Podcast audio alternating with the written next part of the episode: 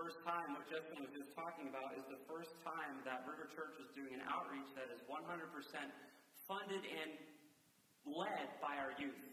We have the Princess Party, we have the Tough Buddy, we've done Utopia, we've done Spooktopia, we've done parades, we've done other things, but this is the first time that our youth have a heart to reach out to our community, and it's 100% their idea, everything about it.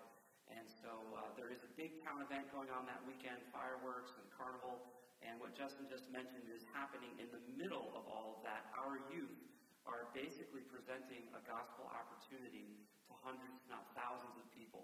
And so I'm so proud of our youth that they're willing to own this project, self-fund it. We're not spending River Church tithes and offerings. They have found an alternative funding source to make this happen. And it's just, I've never heard of a youth group doing anything like this. And so I'm so proud of them and very grateful for Justin's leadership as he helps them coordinate this big day. So big day on July 7th, like Justin said. Church here in the morning, barbecue and baptisms on the property, and then our first ever 100% River Youth Outreach that afternoon. So if you can come by and support them, I know that would be encouraging to them. So the past few weeks, 6 weeks actually, we've been talking about our temperaments. That has been very helpful. I know it has been for me. I learned a lot through that study, but it also created a desire in me for this Sunday to just talk about Jesus. Enough about you and your personality and what you like and what you don't like and how to talk to you. We're all set with that. Like, we had 6 weeks, can we just talk about Jesus today? And that's really what I want the focus to be. And so if you have your Bibles, we're gonna be in the Gospel of Mark. Specifically, we're gonna be talking about Jesus through the lens or filter or gospel of Mark. And so if you have your Bibles this morning, please turn to Mark chapter 1. I have a number of things that I want to show to you. I want to show you what Mark is writing about. Is kind of the big idea of the first 5 or 6 chapters of Mark. And this is something that I came across in my own devotions over the past few weeks. And so I'm just speaking this is something that the Lord used in my life, and I was convicted by and challenged by. And I just want to share with you my observations from the Gospel of Mark as I kind of take you on a tour from Mark's perspective of Jesus' life and ministry for the first few chapters. Mark's gospel begins, of course, with this big idea that we can see in Mark chapter 1, verse 11. This verse is in the context of the baptism of Jesus, and we know that the skies parted, and as soon as he came out of the water, Jesus, he saw the heavens being torn open, and the Spirit descending to him like a dove. Verse 11, and a voice came from heaven, "You are my beloved Son, I take delight in you." There's a direct correlation between those who are in authority in our lives and their approval. It's incredibly empowering when those who are in authority in our lives also approve of us. Example, spring of 1991, I was 19 years old. I had a very important decision to make, and I didn't know if I was ready to make this decision. I didn't even know if it was a decision I could make. And so I called someone who, to this day, continues to be one of the greatest authorities in my life, and I know that I have her approval because it's my mom. And I was living on my own in a trailer park in Tennessee. I was 19, and I knew I needed to make a big decision, but I didn't know if it was a decision that I could make all on my own, and so I called my mom, because she has and continues to be, like I said, one of the greatest authorities in my life, and I know that she approves of me. I picked up the phone, and this was my question. "Mom, how do you know when you're ready to get married?" And maybe you've had children call you up and ask you that. "I don't know." My mom gave me a great answer. She said, "Josh, if you can do anything but get married, you're not ready." And that was very helpful to me. As one of the greatest authorities in my life, and I knew that she approved of me, I knew that she loved me, she was basically saying, "Figure this out on yourself." It's not my job to tell you when you're ready to get married. Either you are or you aren't, and if you can do anything else with your life and be happy about it, then you probably aren't. And I spent the next 6 months thinking about that, and then on August 13th, 1991, 19 years old, I asked Trish to marry me, and this Thursday will be our 27th wedding anniversary. but there is a statement. There is a direct correlation between the authorities in our life and our sense of their approval. Please understand that everything I'm about to share with you about Jesus for the next 5.5 chapters stems from the approval that he had from his Heavenly Father. This is my Son, in whom I delight. If you look into the Greek text, I choose him. I prefer him. He is my favorite. I take great joy in. All these ideas are found in this word that is really well translated here. This is my beloved Son. I take delight in you. Please understand that every single thing that Mark's going to point out about Jesus, specifically the authority of Jesus, rests in the fact that he has the approval of his Father. Just a few verses down in Mark chapter 1, verse 15, Jesus, with the full delight of his Father, the full approval of his Father, after his cousin was arrested, returns to Galilee and began to preach, according to verse 14, the good news of God. And this is what the gospel actually is. The word gospel just means good news. That's what it means.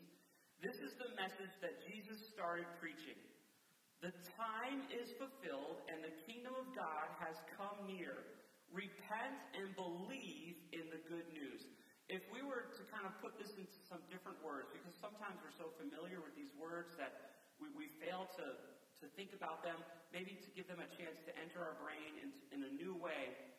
Think about them like this. Jesus is wandering around in Galilee, and he says this: God is closer than you could possibly imagine. Act like it matters to you. God is closer to you than you could possibly imagine. Act like it matters to you. From that conversation with my mom in the spring of 1991 until August 13th of 1991, when I asked Trish to marry me, the timer started ticking. I began to live my life a different way. Yes, I had one more year of college, but I began to look at my life as if I was in charge, that I was going to be a husband. That meant certain things needed to happen, that I needed to take responsibility for myself, my finances, my vehicle, where we're going to live, what I was going to do, how I was going to spend my time. It was up to me. I'm responsible. It's time for me to step up, be a man, and take authority and responsibility in my life, knowing that I have the approval and the blessing of my parents, and of course, specifically, my mom. And really, what my mom was doing was handing over the approval and the love that she had for me to another woman. And so now, my decisions were going to be seeking the approval and the affirmation of another woman, this woman who was to be my wife. What was she like? What does she want? Where does she want to live? How do I structure my time to support her plans and career goals? It's time for me to take authority for my life. Your marriage is coming near. Act like it means something to you. The last thing I did that year was go to college as if nothing happened. I'm not the one with a ring on my finger, but I'm the one that popped the question. And so everything needed to change. I had to be responsible, and I needed to take new authority of my life. 19 years old. And so we did. And Jesus is basically saying, God is closer to you, first century Palestinians, Israelites, than you could possibly imagine. Act like it makes a difference to you. Take charge of your lives in such a way that God's arrival in your life is imminent. Act like you understand the good news, that God is closer to you than you could possibly imagine. The time has been fulfilled. The kingdom of God has come near. Repent and believe in the good news. Now, Jesus did not stop at just the preaching of this powerful message. God is closer to you than you could possibly imagine. Act like it makes a difference to you. Act like you understand. Start taking responsibility for your lives and behaving a certain way based off of the imminent arrival of the kingdom of God. It's here. It's approaching. And Jesus begins to prove the validity of God's proximity by how he uses his authority. And I want to show you 7 different ways that Mark illustrates how Jesus is the greatest authority the world has ever seen, and his promise of the imminence of God was absolutely true. Mark chapter 1, verse 17. The first thing that Jesus did after being baptized, receiving his Father's approval, and declaring the imminent arrival of God in the proximity of the kingdom of heaven, the first thing he did is he began to show authority over men. The first thing he did as the approved Son of God is he began to call men to join him in sharing the good news. Verse 17, "Follow me," Jesus told them, "and I will make you fish for people." Immediately they left their nets and followed him. And Mark goes on in a number of different passages in his gospel where Jesus directly and clearly uses his authority to say to a guy, "You follow me." Jesus has the authority to call people to follow him. Jesus is still calling men. There are still men and women who are being called by Jesus to follow him. In a general sense, and in a specific sense, Jesus has the authority to call people to himself. He knows that he will not disappoint them because he has the full approval and authority of his Father. The next thing that Jesus goes on and does is found in verse 22 of chapter 1. In authority. It's in response to his teaching in the synagogue on a Saturday. They were astonished at his teaching because, unlike the scribes, he was teaching them as one having authority. This is what he was teaching them. The kingdom of God's arrival is like seed falling on ground. And sometimes the ground receives it, sometimes the ground is stony, sometimes the ground is hard, sometimes the ground gets attacked by birds. But the kingdom of God is like seed that falls on the ground. And then he began to teach them also, you find this teaching in Mark chapter 4. He's saying, this is how the kingdom of God actually works. He is teaching with authority. When the seed contacts the soil and it finds fertile soil, it finds receptive soil, it finds soil that acts like it knows what it's doing, that cares that the kingdom of God has fallen into its life, the farmer goes away and goes about other things, and then the seed, all on its own, the kingdom of God begins to take root in a person's life. And then, he continues, the kingdom of God, when it is fully grown, becomes so large that the birds of the air can come and rest in the branches of a seed of something as small as a grain of mustard seed, the tiniest seed known to his listeners at that time. He tells them three things about the kingdom of God that they never knew before. That the power of God falls on their life, they have an opportunity to be responsive to it. When the kingdom of God happens in someone's life, things start to grow all on their own. And the results are unexpected. The blessings are unexpected. The holiness is unexpected. And it's much bigger than anything you can imagine. Repent, for the kingdom of God is at hand. God is closer to you than you could possibly imagine. Act like it matters. And watch and see how the kingdom of God takes root in your life. They never heard anyone teach like that before. There is no better analogy for the kingdom of heaven to this day. We could think all day, and we would not come up with a better analogy for explaining how the power of the gospel interacts with the human life and the balance between free will and the sovereignty of God. It's not possible. Jesus taught with great authority. He calls men with great authority. He teaches with great authority. Verse 27 of chapter 1. Then they were all amazed, and so he just cast out a demon. Jesus rebuked him and said, "Be quiet and come out of him." And the unclean spirit convulsed him, shouted with a loud voice, and came out of him. Then they were all amazed, so they began to argue with one another, saying, "What is this? A new teaching with authority. He commands even the unclean spirits, and they obey him." Jesus has authority over men and women. Jesus has the most authoritative teaching that the world has ever seen. We can't even come close to it. No matter how hard we try, it stands the test of time. Jesus has absolute authority over evil spirits.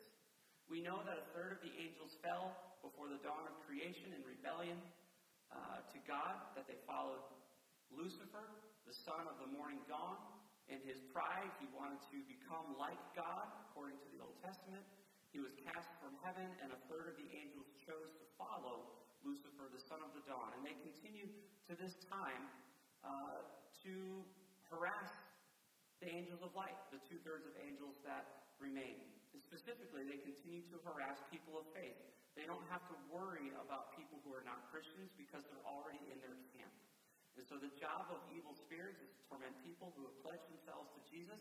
Jesus has absolute authority over evil spirits. They have to follow his command. He is absolutely authoritative over every form of evil that we'll ever interact with. Verse 31 of chapter 1. The text goes on to say that Simon's mother-in-law was lying in bed with a fever, and they told Jesus about her at once.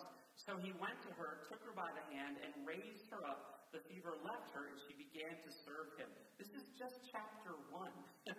He is in complete authority over men and women. He calls them to serve him. He has authoritative teaching like we've never seen. He has authority over every evil entity, and he has authority over physical illness.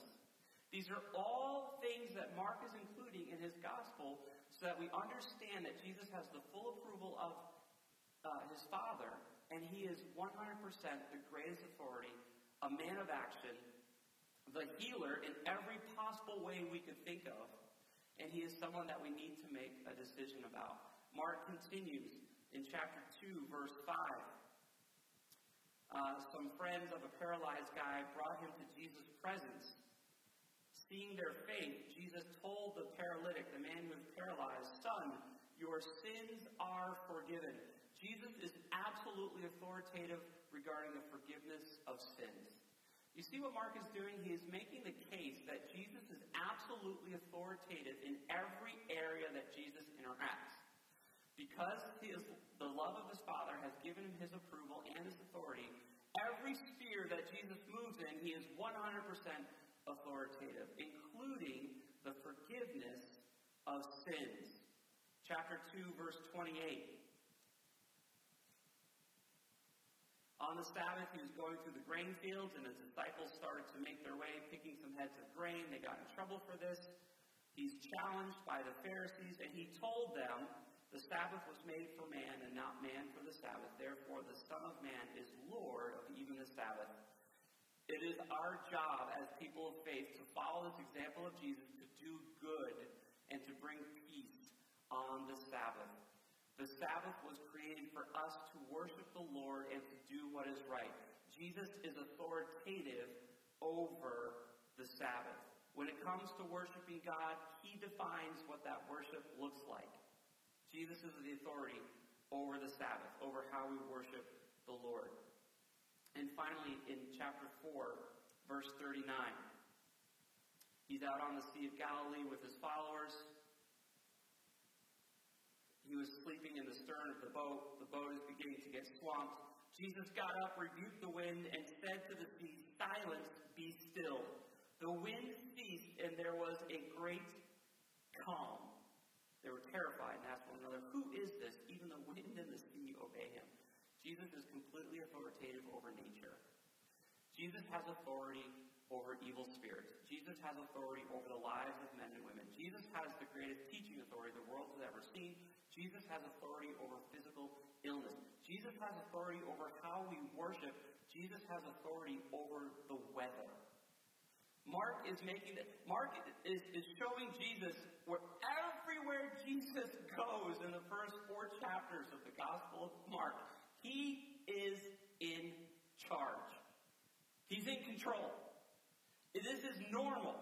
This is the way it's being done, intentional. All of it is being based on the approval that he has from his Father. And then we come to chapter 5.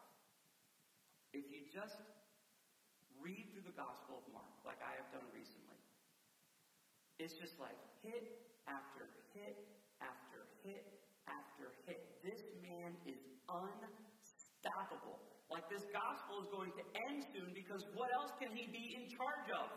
All the things he's already in charge of. He lists 7 of them. And then we come to Mark chapter 5, verses 21 through 43. Mark takes it to another level.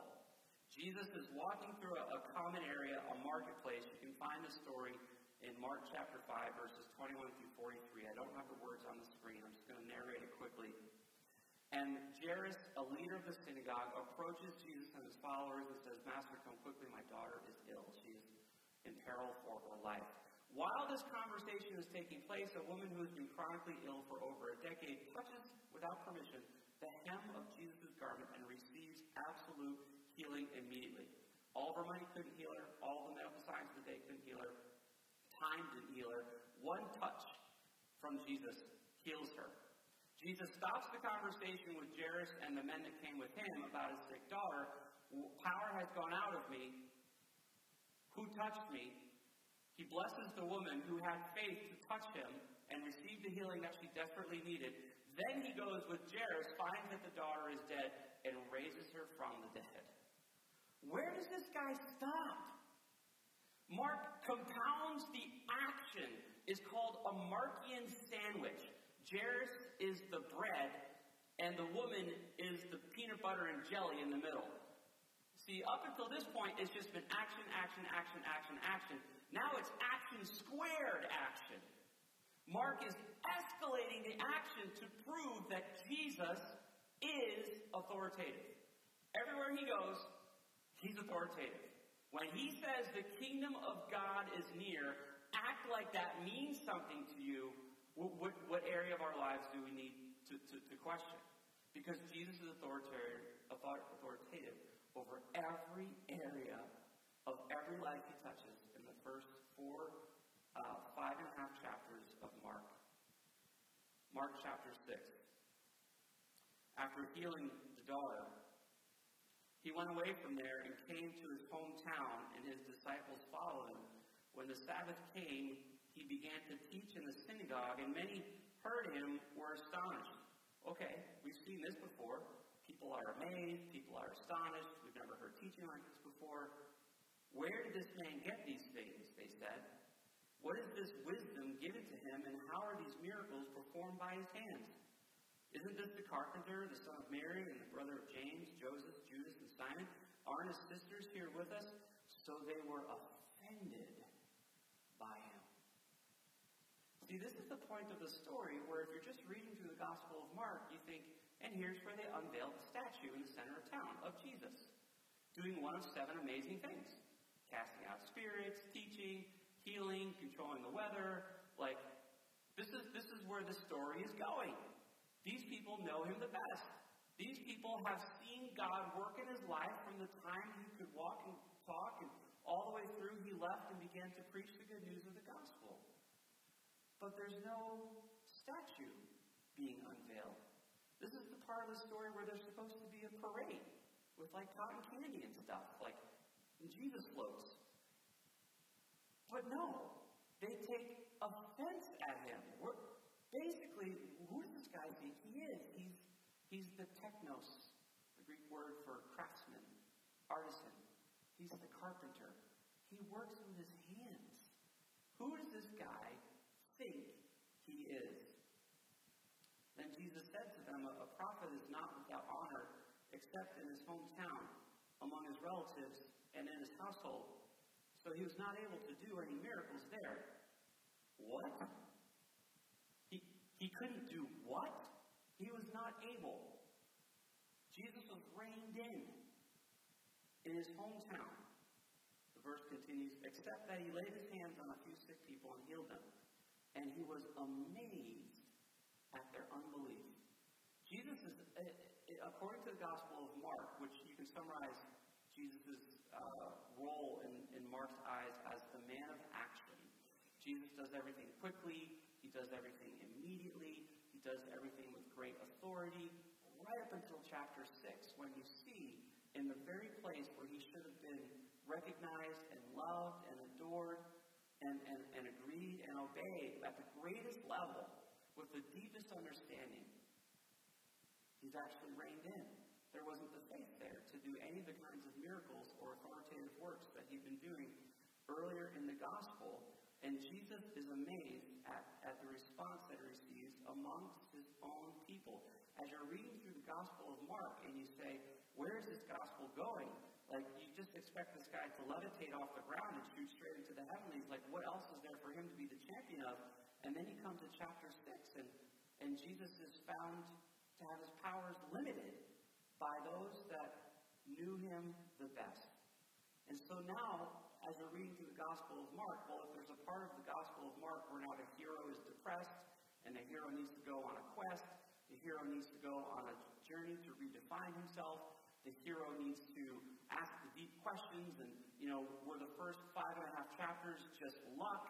Like, you know, where there's this inner turmoil in the hero's life, if you're following a normal narrative arc, watch what Jesus does in chapter 6 after being rejected in his hometown, continuing in verse 6.5, 6b.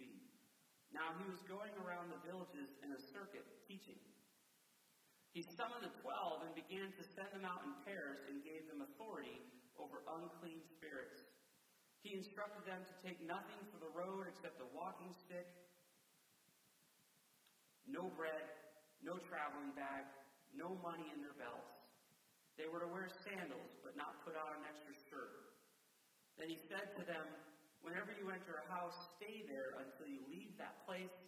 If any place does not welcome you and people refuse to listen to you, when you leave there, shake the dust off your feet as a testimony against them." So they went out and preached that people should repent. And they were driving out many demons, anointing many sick people with olive oil and healing them. Right at the point in the story where this unmovable force named Jesus, with his Father's approval, is acting authoritatively in every area of our lives that we can possibly imagine in the first century culture and world, he's met with disbelief, he's met with scorn, he's met with derision, and then he decides to multiply the mission. There's no doubt in his mind. There's no turmoil in his mind. He encountered exactly what he had taught in Mark chapter 4, unreceptive soil. It's not the seed's fault. There are still seeds that need to be planted. Just because this path is hard and stony and the word is not being received here by those that should have received it the best, Jesus does not have a moment of reflection or doubt or worry. In fact, he takes it to a whole other level in that he sends out 6 teams of 2 guys to preach the very same stuff that he had been preaching. Met with an unreceptive hometown, he multiplied the mission. And I thought, what a powerful thought for us today. Number one, to just spend a few moments reflecting on the authority of Jesus, because Jesus is still the ultimate authority regarding evil spirits and teaching and physical healing and the weather and in every possible area of our lives. He's still the one that we turn to forgive our sin. He's still the one that we turn to model our worship after. And when he's met with a setback, when he's met with faithlessness, when he's met with derision, when he's met with scorn and doubt, he just multiplies the mission and he goes to people that he doesn't know, knowing that he has the approval of his Father and that the seed, that the gospel message, God is closer than you can imagine. We should be acting like we understand that. Repent, for the kingdom of heaven is near, is the most powerful thing he could possibly be doing, and it gave him his complete confidence. He was rejected at home, and that's the moment that he decides to send the disciples out. Shouldn't he send the disciples out after he showed that he had authority over evil spirits? Shouldn't he send the disciples out after when he showed he had authority over the weather? Shouldn't he send the disciples out after he had the most authoritative teaching about the kingdom of heaven that the world has ever seen? At any point in the text, wouldn't it have made more sense when he just had this powerful illustration of how authoritative he is, that would have been when he sent the disciples out? But here's one of our takeaways this morning, one of the big ideas. Once Jesus had been rejected, his disciples were thoroughly trained. Because sometimes the response to the gospel message and the good news is no. And sometimes that response comes from those that know us and love us the most. Here's just the reality this morning. If your family and friends, the ones that you're the closest to, were going to receive the gospel and come to church at your invitation and call and example, they would be here. But they're not. For many of us, they're not. The ones that we're the closest to, the ones that know us the best, the ones who have had a front row seat at what the gospel has done in our lives, are the very ones that are not here. Once the disciples had tasted rejection, then they were thoroughly trained to go and talk to strangers. Because you know who is fascinated by your story? My family. Because they don't know your story. You know who has no interest in the Joshua Church story at all? Our families. It's just normal for them. So who is going to reach your family? Strangers. A prophet is despised in his own town. The ones that know you the best are sometimes the ones that won't listen to you at all. But if I share my story with your family, they'll probably listen with both ears. Once the disciples had been rejected, they were then thoroughly trained. The gospel didn't need to shrink at this point. It needed to be multiplied to those who hadn't heard the story of Jesus yet. I thought that was a powerful way to deal with what looked like an apparent failure. This man who knew no failure at all through the first 4 to 5 chapters of the Gospel of Mark finds failure at home and then ramps it up to another level, understanding that sometimes the soil doesn't receive the seed, but it's not the seed's fault. And the seed is such good seed, and the news is such good news that it needs to be preached everywhere. Sometimes it's more receptive amongst strangers. And so he equips the disciples to go out with nothing so that they would learn the power of just the purity of the message of the gospel. Once they had experienced rejection, the disciples were now thoroughly trained. And one of the big ideas for this morning is your story is amazing to my family. My story is amazing to your family.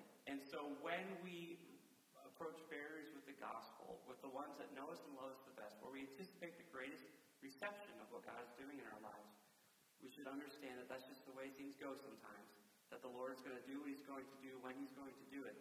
But that doesn't mean that we should stop our gospel presentations. In fact, we might be more successful with those who haven't heard our story yet and who know us. How powerful is it when we speak with a coworker or a stranger or someone that we're not terribly close with, and we just say something along the lines of, God is closer than you can possibly imagine. What would it look like if you started living your life that way? Followed by this, can I pray with you? Because Jesus is authoritative in teaching. He's authoritative over evil spirits. He's authoritative over physical illness. He's authoritative over the lives of men and women. He's authoritative over sin. He is the defining authority in how we should worship. And he is the authority over nature. There's a good possibility that someone needs a prayer in one of those areas. And so I want us to feel comfortable this morning knowing that we should be bold with our gospel presentations. It's as simple as this. God is closer than you can possibly imagine. We should live our lives like that makes a difference to us. Is there a way that I can pray with you right now? And then let Jesus be authoritative in their life. I'm wrapping up our time together this morning. And as we move into a time of a final song of worship and a time of prayer, I want to kind of come back to that initial thought that the authority of Jesus was anchored in his Father's approval. And here's what I want to share with you, and here's where I like to wrap up our time together this morning. When we acknowledge Jesus Christ as the authority in our lives, we receive our Father's approval. I'll say it again. When we acknowledge the authority of Jesus Christ in our lives, we then share in his Father's approval. That is really good news. Our Heavenly Father is far closer than we can possibly think or imagine. And we're living our lives as if we actually care about that. And then when we begin to pray, Jesus is going to continue to be authoritative. And sometimes that message will be received, and sometimes that message won't. But we can remain steadfast as our lives are centered on that message based on the fact that we have our Heavenly Father's approval. And so we're going to have an opportunity to pray this morning and to give honor to Jesus one more time. If you do not know Jesus Christ as the authority of your life, sometimes you hear pastors say, your Lord and Savior, I would encourage you to simply acknowledge the reality that Jesus is authoritative like it or not, and that you will humbly give yourself over to Him and allow Him to preserve you, to save you, and to be the authority in your life. It's a simple prayer like this. Heavenly Father, I've made a lot of decisions on my own. I've been in charge of my life. I now see through the Gospel of Mark that Jesus is the authority of every area of my life, and I give my life to Him. Father, would you help me to grow in my wisdom and how I can best serve Jesus?